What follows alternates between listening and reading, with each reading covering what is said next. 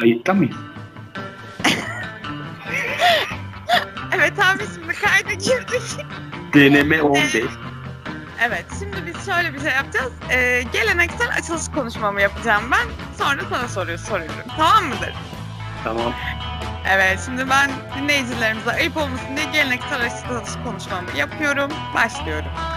Evet ee, şimdi evet kanala gördüğünüz gibi ya pardon duyduğunuz gibi yeni bir podcast serisi ekledik. Bunun adı Sinemadan Sesler bölümü olarak oluşturulacak.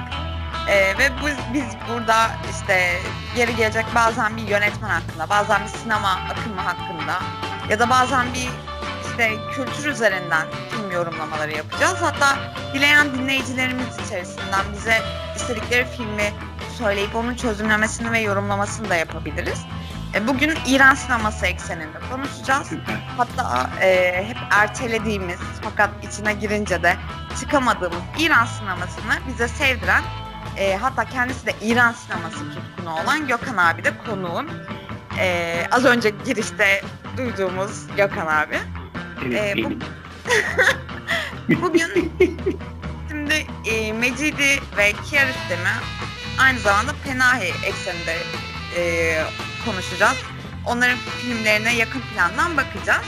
Ancak öncelikle Gökhan abiye şey sormak istiyorum ben. Bize çünkü İran sinemasını sevdiren kendisi. E, kendisinin İran sinemasıyla tanışması nasıl oldu detayları bir öğrenelim. Şöyle özetler şeyinde, çevresinde. Evet Gökhan abi sendeyiz. Efendim çok teşekkür ediyorum öncelikle. Çok çok güzel bir soru sordunuz. Ee, şimdi tabii fazla şaka yapmayayım da zaten vaktimiz sınırlı biliyorum. Ben şimdi e, böyle bir programa katılacağım bana haber verdiğinizden beri çok mutluyum öncelikle. Hatta onun öncesinde İran sinemasına sizi de dahil edebildiğim için daha doğrusu hani vesile olup da bu İran sinemasıyla sizi tanıştırdığım için çok mutluyum. Çünkü çok kişiye mücadele ettim. Hiç kimseyle başarılı olamadım. Tek yani zaferim sizsiniz şimdilik. Şimdi benim İran sinemasıyla tanışmamdan önce e, İran kültürüyle tanışmam oldu. E, bu da Farid Fercat. Tabi buraya not aldım. Önümde şu anda 6 tane peçete var. Hani telaffuzlarımda falan hata olmasın diye oralardan destek alıyorum. Ama tabii biz bunu bir sohbet olarak hani günler öncesinden de konuştuk ya hani biz burada bir briefing vermiyoruz. Hani böyle bir kurs değil bu ders değil sadece sohbet ediyoruz. Ama hani takılmamak adına e, tabii ufak tefek notlardan da faydalanacağım yani konuşmam süresince.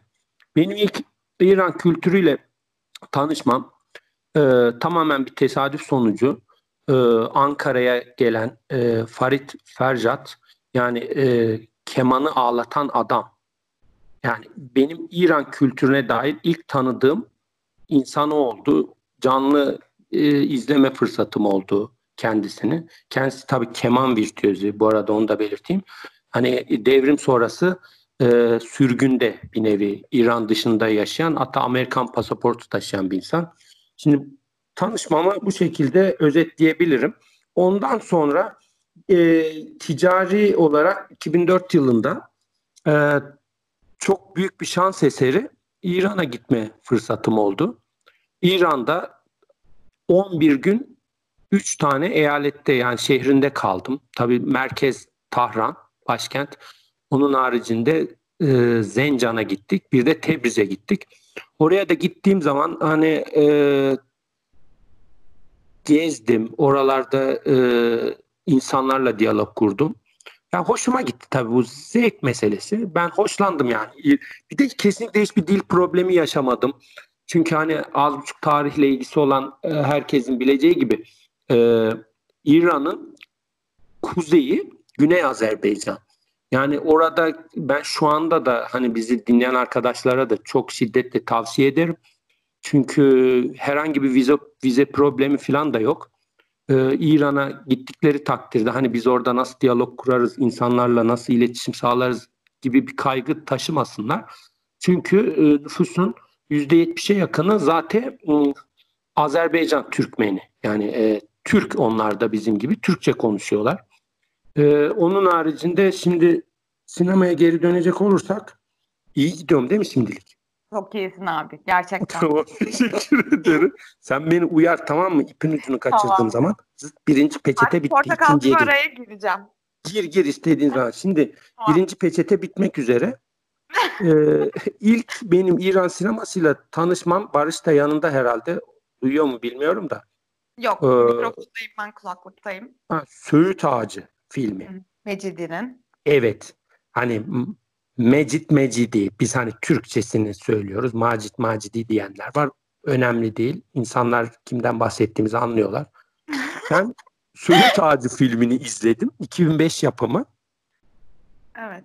Mükemmel bir filmdi. Çok etkilendim. Bak çok klişe olacak ama hani hep böyle insanlar derler ya ay işte bir filmi izledim işte ondan sonra dünyaya bakış açım değişti. İşte asla hiçbir şey eskisi gibi olmadı falan.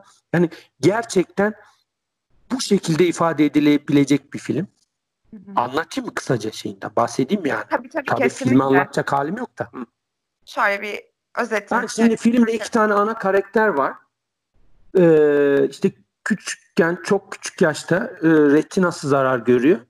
Görme yetisini kaybeden bir profesör ana karakter başrol Yusuf.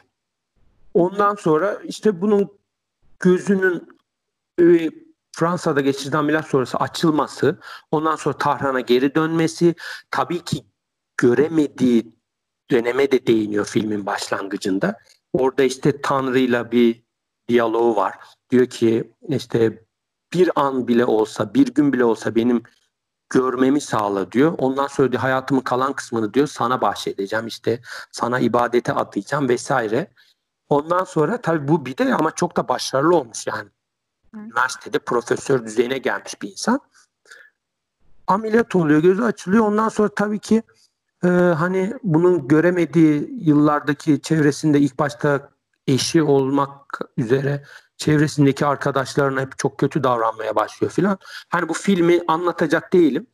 Ee, bu konu beni çok etkiledi.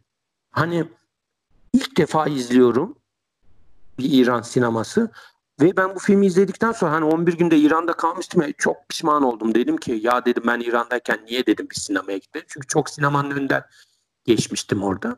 Şimdi yani böyle film üzerinden gitmektense hani önceden de sana bahsetmiştim ya ana hatlardan. Evet çok evet. fazla konuyu falan dağıtmadan, Evet, sıkıcı çok olmadan. Bir Ee, o tarihi seyrini anlatalım azıcık. tamam. Hani oraya bir değinelim. Evet. Şimdi İran sineması sinema tarihçileri işte daha profesyoneller, eleştirmenler tarafından üçe ayrılıyor.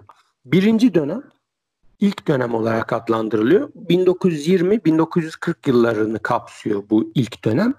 Tabii doğal olarak adından da anlaşılabileceği gibi ilk dönem İran sineması emekleme dönemini yaşıyor. Tamamen batı etkisinde kendine özgü bir üslup henüz gelişmemiş. Yani e, diyebiliriz ki zamanın kendi döneminin işte popüler kültürünün peşinde koşuyor. Bu ne zamana kadar devam ediyor Kübra? Ee, 1953 yılında hani ben de bunun konunun içine dahil olup bunları araştırmadığım için hiç bilmiyordum. Hatta çok şaşırdım bazı bilgilere ulaşınca. 1953 yılında İran'da bir askeri darbe oluyor. Şimdi hani belki dinleyenler de şaşırmış olabilir şu anda nasıl bir darbe bu diye. E, çünkü hani herkes hani bu böyle şu anda Atatürk'ün bazı filmleri falan çıkıyor ya film derken kamera kayıtlarını kastediyorum. Evet. Hani orada da İran Şahı'yla görüntüleri falan var. Hı. Kendisinin hani İran Şahı'nın Evet, Şah Pehlevi. Türkiye, evet Türkiye'den o baba Pehlevi. Hı hı. Babasından sonra tahta tabi monarşiyle yönetiliyor ya İran 1979 devrimine kadar. Oğlu Muhammed Şah Rıza Pehlevi geçiyor. Çok da uzun süre kalıyor tahta. 38 yıllık bir iktidarı söz konusu. Hatta Şehin Şah yani kralların kralı Sayeh tabi bunu ekrandan okuyorum şu anda karşımda laptop açık. Sayeh e Hodah diyorlar. Yani Allah'ın yeryüzündeki gölgesi gibi imparatorluk ünvanları kazanacak kadar etkili, kazanacak kadar uzun soluklu bir iktidar var.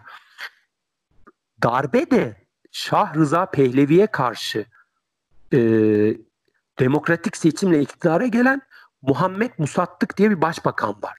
Hani hı hı. İran halkının demokratik seçimler sonucu iktidara taşıdığı bir başbakan. Ha, neden bu başbakan hedef oluyor?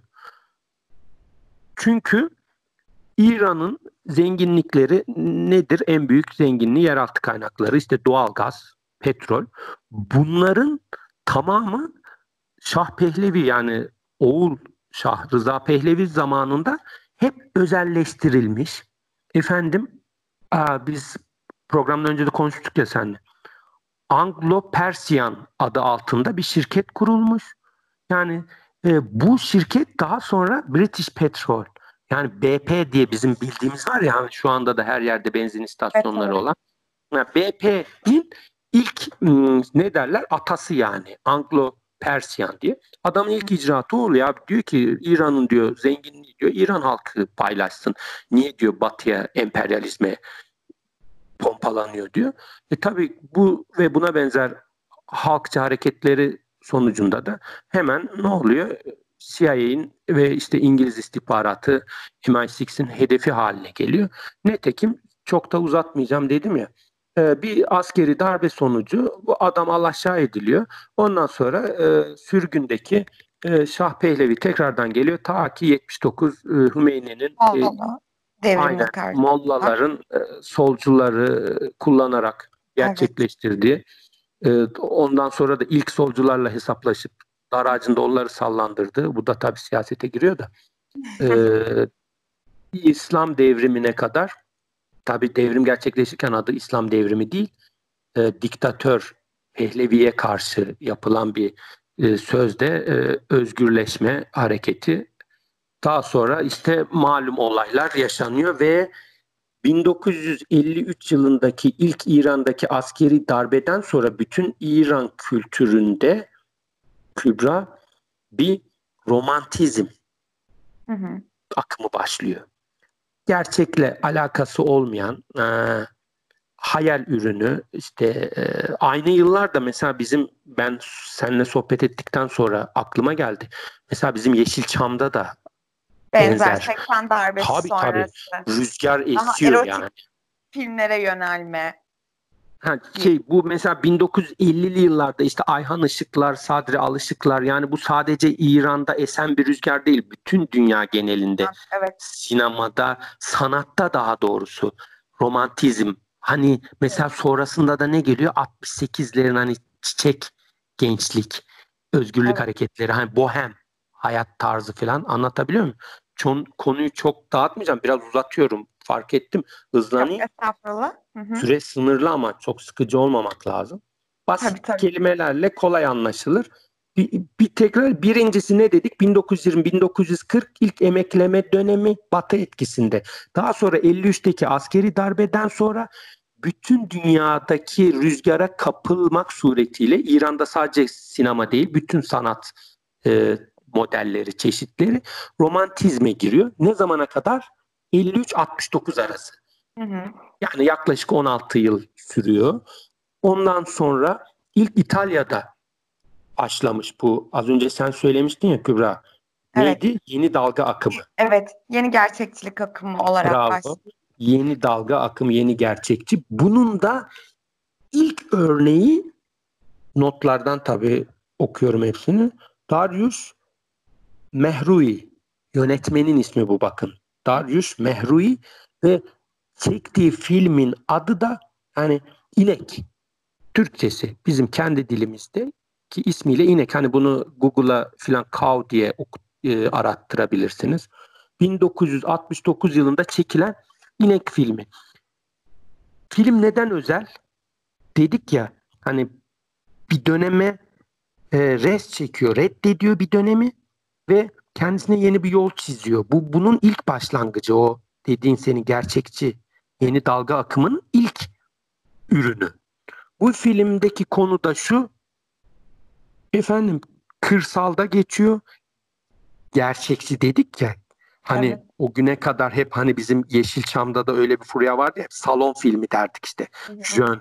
İşte herkes çok şık. Erkekler çok şık. Kadınlar güzel Amerikan otomobilleri, herkes köşklerde oturuyor, partiler, dans partileri filan. Bunların hepsi İran toplumu içinde geçerli. Sinemada da hep bu konular işleniyor. Hiç hani köyde tarıma dayalı işte kıt kanaat geçinen çiftçi, hayvancı hani gerçek hayat yani. Gerçek İran halkının yaşadığı hayat hiç 1969'a kadar sinema perdesine yansıtılmamış. Tabi bunda e, rejimin de etkisi var. Baskıcı rejim çünkü.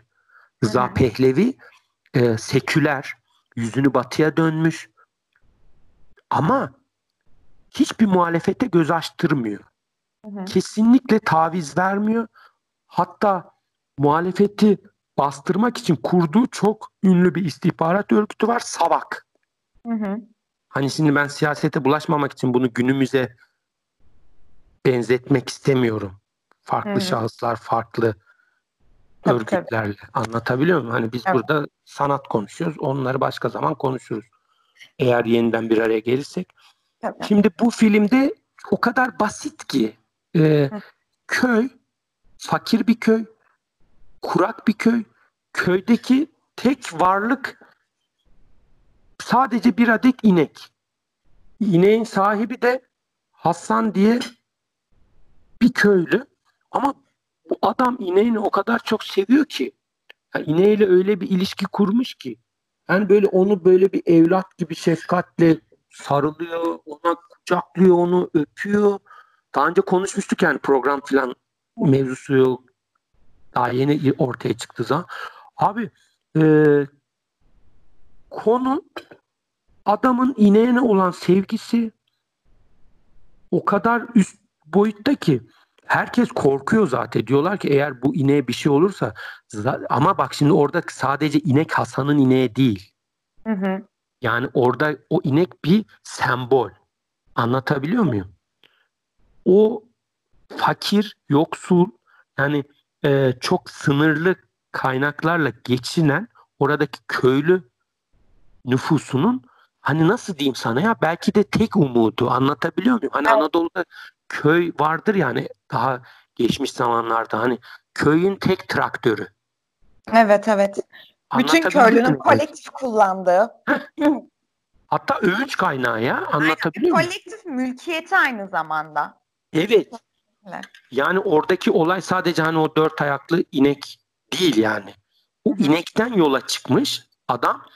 Abi ve bu inek de çok talihsiz bir şekilde ölüyor. Ve o bütün köylünün Hasan'ı, ineğin sahibi Hasan ya, Hasan'ı teselli etmek için verdiği mücadeleler ilk başta Hasan'dan ineğinin öldüğünü saklamaya çalışmaları, o çabaları, o anında o köylülerin hani bir tek vücut olup Hasan'ın etrafında toplanmaları, onu teselli etmeye çalışmaları, efendim e, ne bileyim Hasan'ın olayı kabullenemeyişi çünkü abi oradaki inek e, ne derler ya imgesi figürü var ya hani sadece bir inek değil yani o umut hayata tutunuş yani varoluş amacı anlatabiliyor muyum? Evet. Yani inek yoksa hayat yok onlar için. Evet. Adam evet. karısıyla aynı yatakta yatmıyor. Karısı küsüyor hatta bozuluyor. Gidiyor ahırda ceketini seriyor. İneğin yanında yatıyor ya. Düşünebiliyor musun? Bu kadar hani gözünden sakınıyor. İnekle Hı-hı. birlikte yıkanıyor. Nehirde onu bir yıkayışı var. Nehir demişim ya. Gölde. Gölette su birikintisine bir girdiler abi. Ya o sahne iki buçuk dakika falan sürüyor. Evet. Onun o inekle e, şakalaşması ya insan inekle şakalaşır mı ya? Ad, adam şakalaşıyor. Hani bak anlatırken bile şimdi dinleyen insanlar da e, belki şey diyebilirler. Ya vay arkadaş ya adama bak ya lan neyi ne yaptı? Anlatabiliyor Ama o inan ki duygulanıyorsun ya. Yani o adamın Hasan'ın acısını yaşatıyor sana. Bak bu ne sinemanın gücü. Anlatabiliyor muyum? Kesinlikle öyle. Olağana aktarış biçimi. Kesinlikle. Hı hı. Şimdi senin söylemek istediğin bir şey falan varsa hani bölmek gibi falan olmaz. Hani sohbet ediyoruz ya. Evet. Abi yani ben şöyle söyleyeyim. eee, tabii ki siyaset ve e, toplumsal dönüşümde elbette ki sanata yine yansıyor. Bahsettiğin İran'ın siyasi ekonomik dönüşümleri elbette sanatlarına da özetlediğim biçimde yansıdı, seyretti. Ancak 69'da e, başladık İnek filmiyle. öyle. E, Sen Mecidi'den bahsetmiştin mesela. İşte Kiarostami keza en baba Benim İran sinemasına girişim Mecidi bak. Evet. Ama ben esas ustaların ustasıyla girmemişim. Anlatabiliyor muyum? Öyle bir adam var ki adı ne? Abbas Kiarostami. Bu ismi herkesin duyması, herkesin zihnine kazıması lazım. Neden? Ben mesela Kübra birkaç böyle ne derler makale falan okudum. Adam tutmuş diyor ki işte Kiarostami bir Kurosawa şey telaffuzum da yanlış olabilir de önemli değil. Evet. ya da Hitchcock gibi. Değil abi. Ben bunu kabul etmiyorum. Ben bunu reddediyorum. Ne münasebet. Kiarostami Kiarostami'dir. Anlatabiliyor muyum? Hani Kiarostami'yi övmek için bile böyle bir cümle kurulamaz. Hı hı. Evet, kendi başlıca yani bir Evet. Anlatabiliyor muyum ne demek istediğimi? Evet, evet. Kesinlikle. Şimdi İran sinemasının eee Sen üç- neden sevdiğimizden bahsedelim Ha, birazdan. Neden? Neden sevdiğimizden bahsedelim. İran sinemasında şimdi ben kafamda böyle bir şeyler kurgulamıştım daha önceden hani birazcık da ben çok konuşuyorum ya böyle e, kontrolden çıkarsam çok uzar diye. Şimdi benim e, ikinci peçete de bitti. Geliyor. Çay da içiyorum da bu arada böyle ara sıra höpürtü falan geliyorsa. Yok gelmiyor. Afiyet olsun. Teşekkür ederim.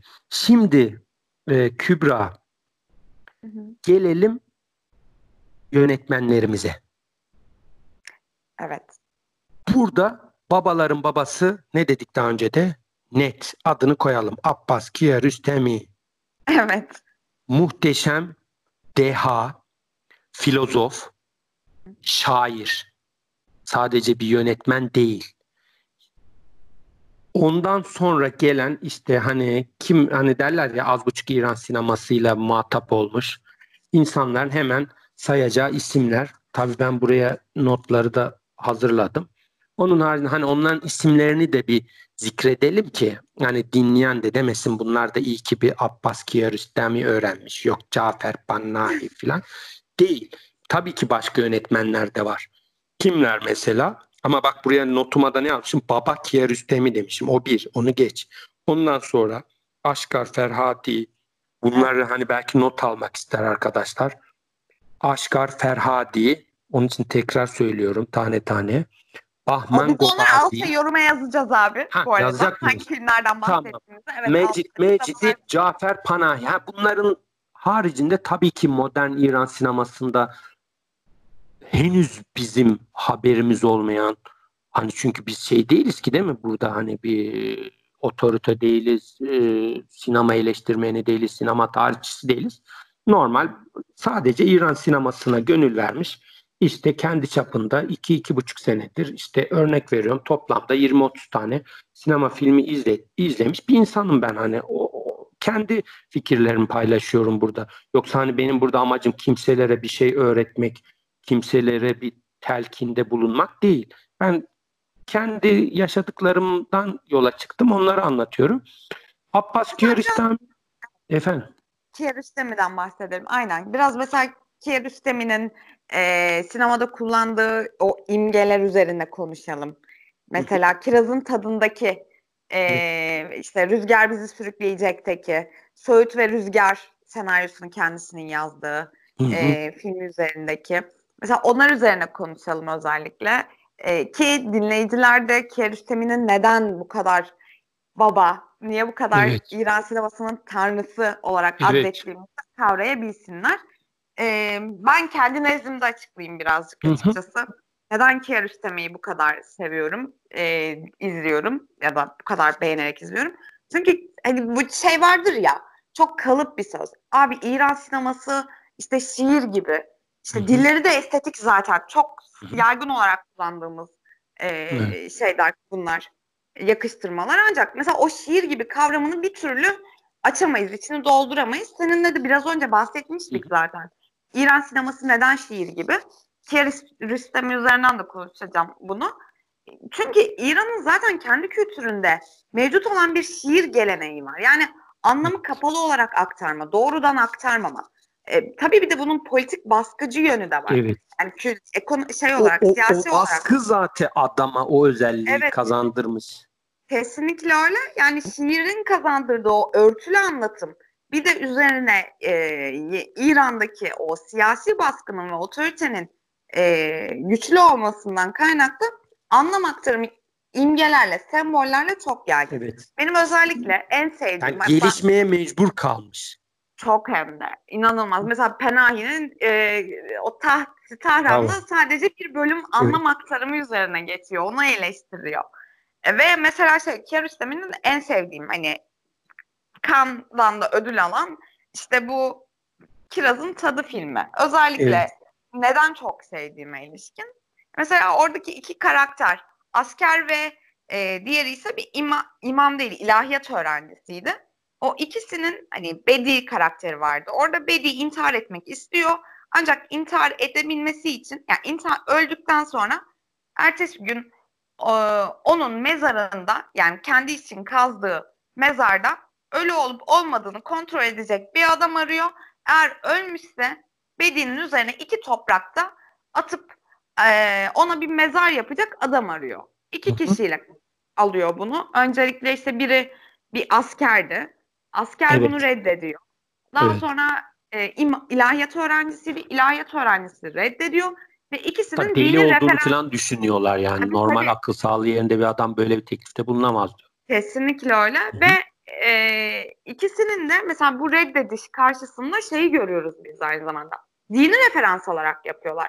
Onun neden intihar etmeyi arzusu içerisinde olduğunu kavramıyorlar, anlamıyorlar. Tamamen tabii Bedi, Bedi de ayrı bir incelenmesi gereken tip ama e, şey noktasında dini referans olarak yapıyorlar. İntiharı kabul etmedikleri, evet. bunu yapamayacaklar. Hatta bunu Bedi'nin vazgeçirmeye çabaları ise tamamen yine dini referansla. İşte Tanrı seni kabul etmez, cennete gidemezsin vesaire. Ancak en son aldığı Bakari diye yanlış hatırlamıyorsam karakterin adı Bakari'ydi evet.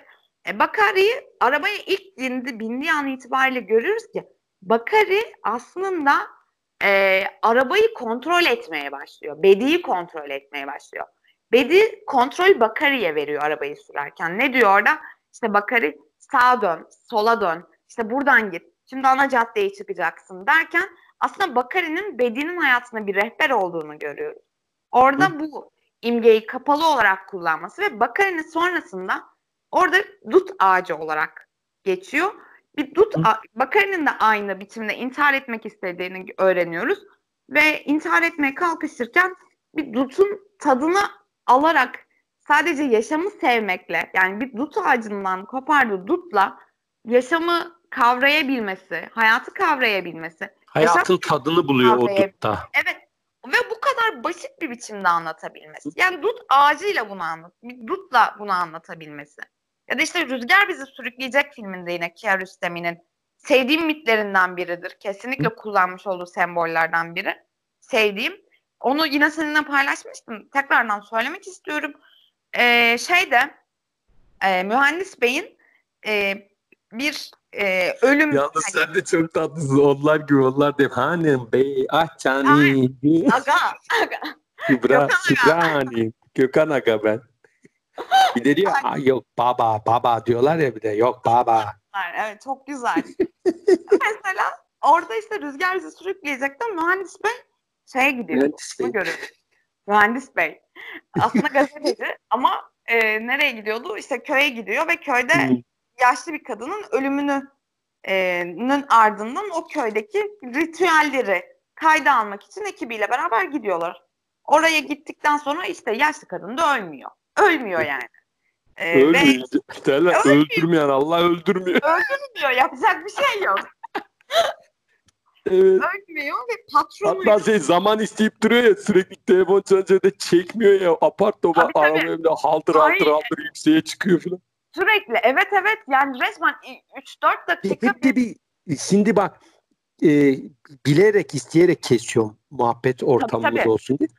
Yani bir de Kübra e, filmin her anında yani sen hiçbir şeyden emin değilsin. Karakterlerden de emin değilsin. kesinlikle öyle.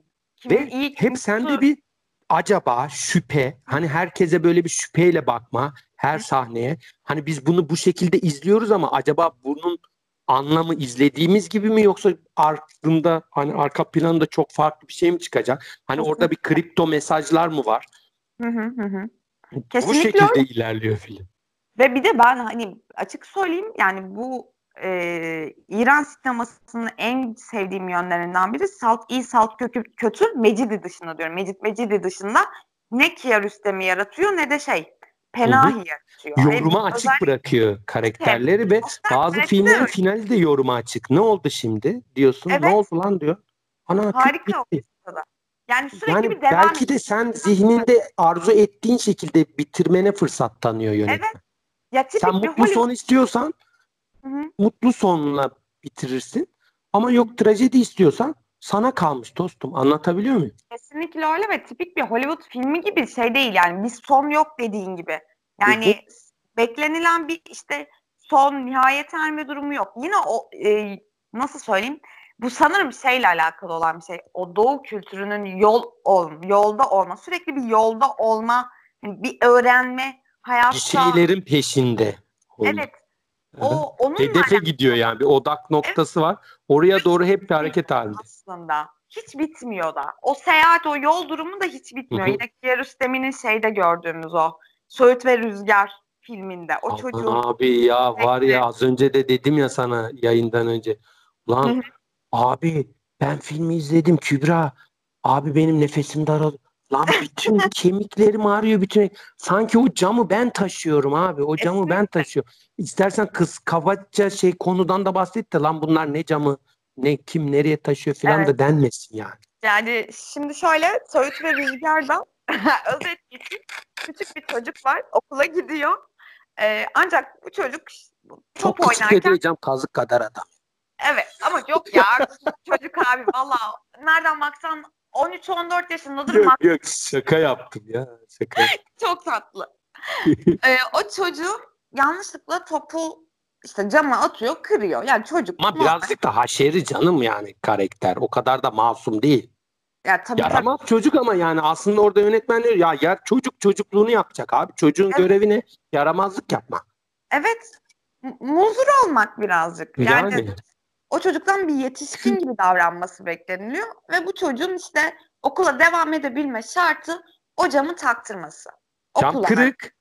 Evet. Mevsimde bozuyor. O öğretmen e, yağmurlu havada onu bilerek mi o camın önüne oturtturuyordu sırf ıslansın da hani sebebi o ya. Derler Yok ya yok o müstakil. başka bir çocuktu. O şeyde eee, başka bir şehirden babası tayin ha, ediyordu. tayinle geliyor. Tamam tamam. Aynen. Karıştırdım. O maddi olarak iyi olan Hı. üst sınıf çocuktu. Hı hı.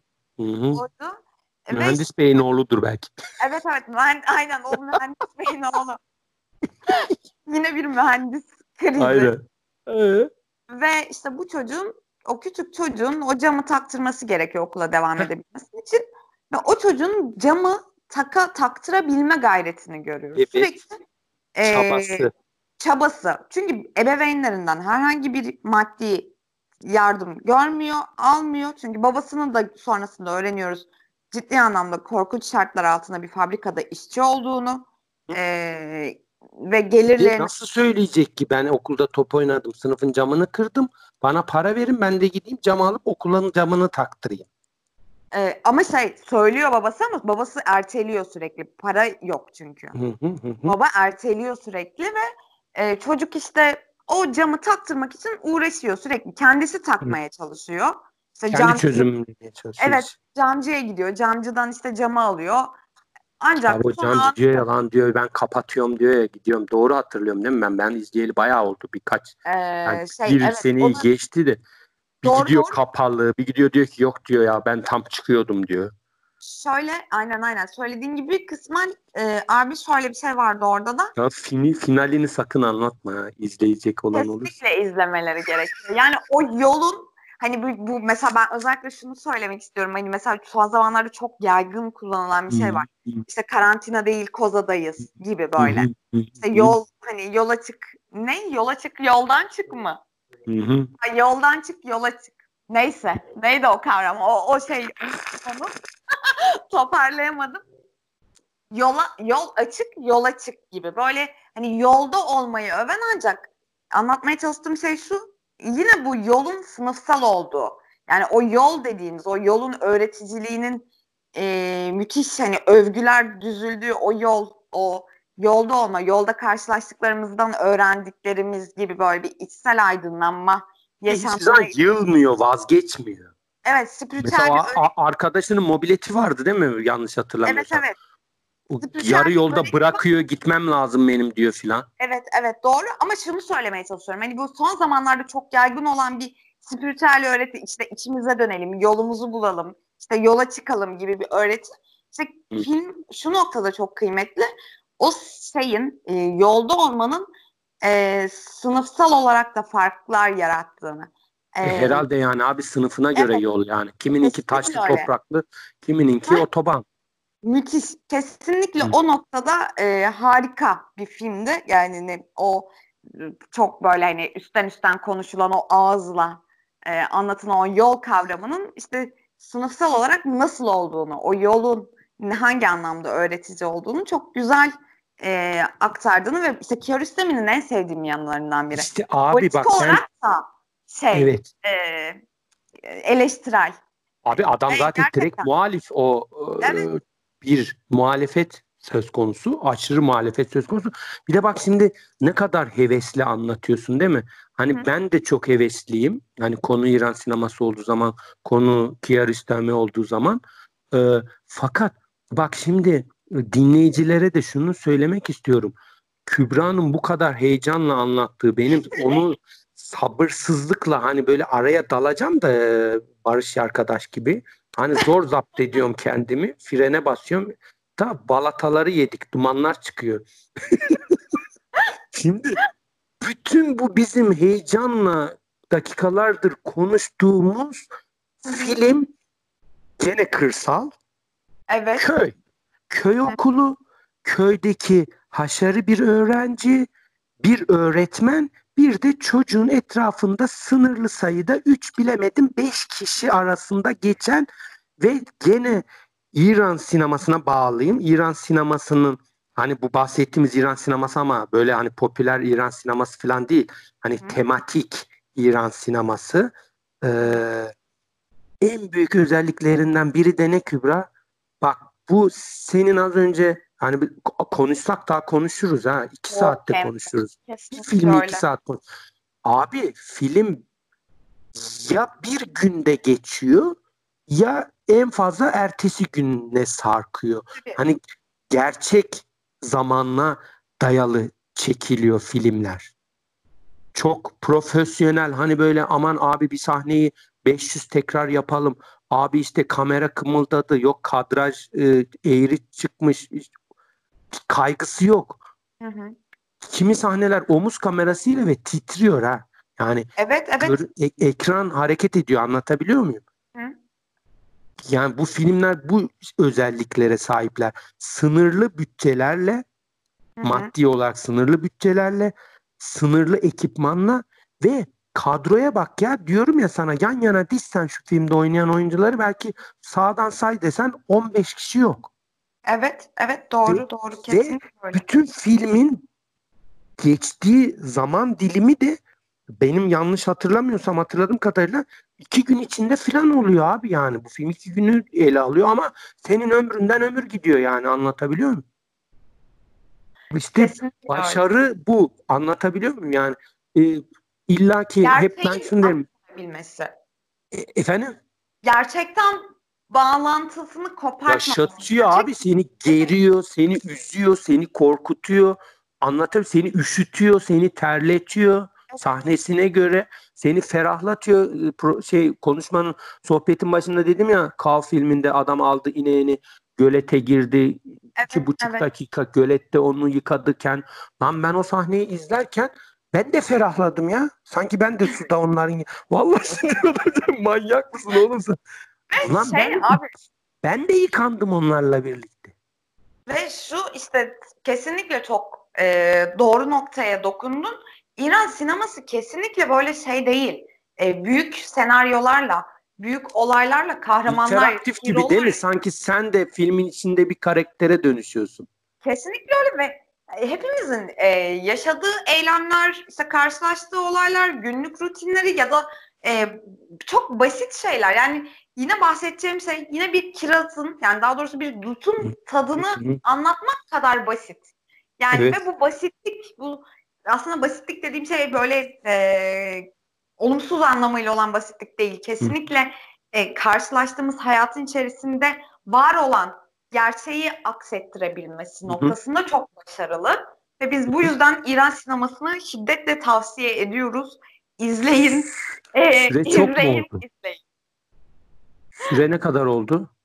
Abi valla 40 dakikayı geçtik. Ne diyorsun sen ya? Aynen Peki, öyle oldu. Daha anlatacak bir sürü şey var da bitirelim. Millet sıkılıp bunalmasın. Tamamdır. Artık bir sonraki İran sineması Ama çok yayınımızda şey eksik kaldı. Benim daha 3 peçete duruyor önümde.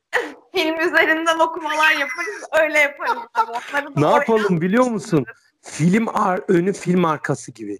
Hı hı hı. Lan tüh ya daha bir sürü şey söyleyecektik ama neyse ya bu da iyiydi bir başlangıç için. İlk başlangıçtan fazla göz korkutmayalım da. evet evet. Aman abi hele bir de Gökhan varsa bu izlenmez falan demesin. Aman Yok, yok. dinlenmez Estağfurullah. falan demesin de Bence millet. en keyifli yayınlarımdan biri oldu. Gerçekten. Ciddi mi diyorsun? Eğlendiğim. Ya Kesinlikle. daha bir sürü vardı ya. Bak önümde yazıyor ya. Hı hı. Arkadaşımın evin nerede? Kaldı. Neyse abi bir sürü var daha. Ha bir de şöyle olsun. Hani bu bir şey olsun. Bir e, ne derler? Tadım. Prototip olsun. Tadımlık. Ha tadımlık. Yani Evet. bu bu bir tadımlık olsun. Hani derler ya ilk günden milleti sıkıp bunaltmadan aman taral getirmeden abi.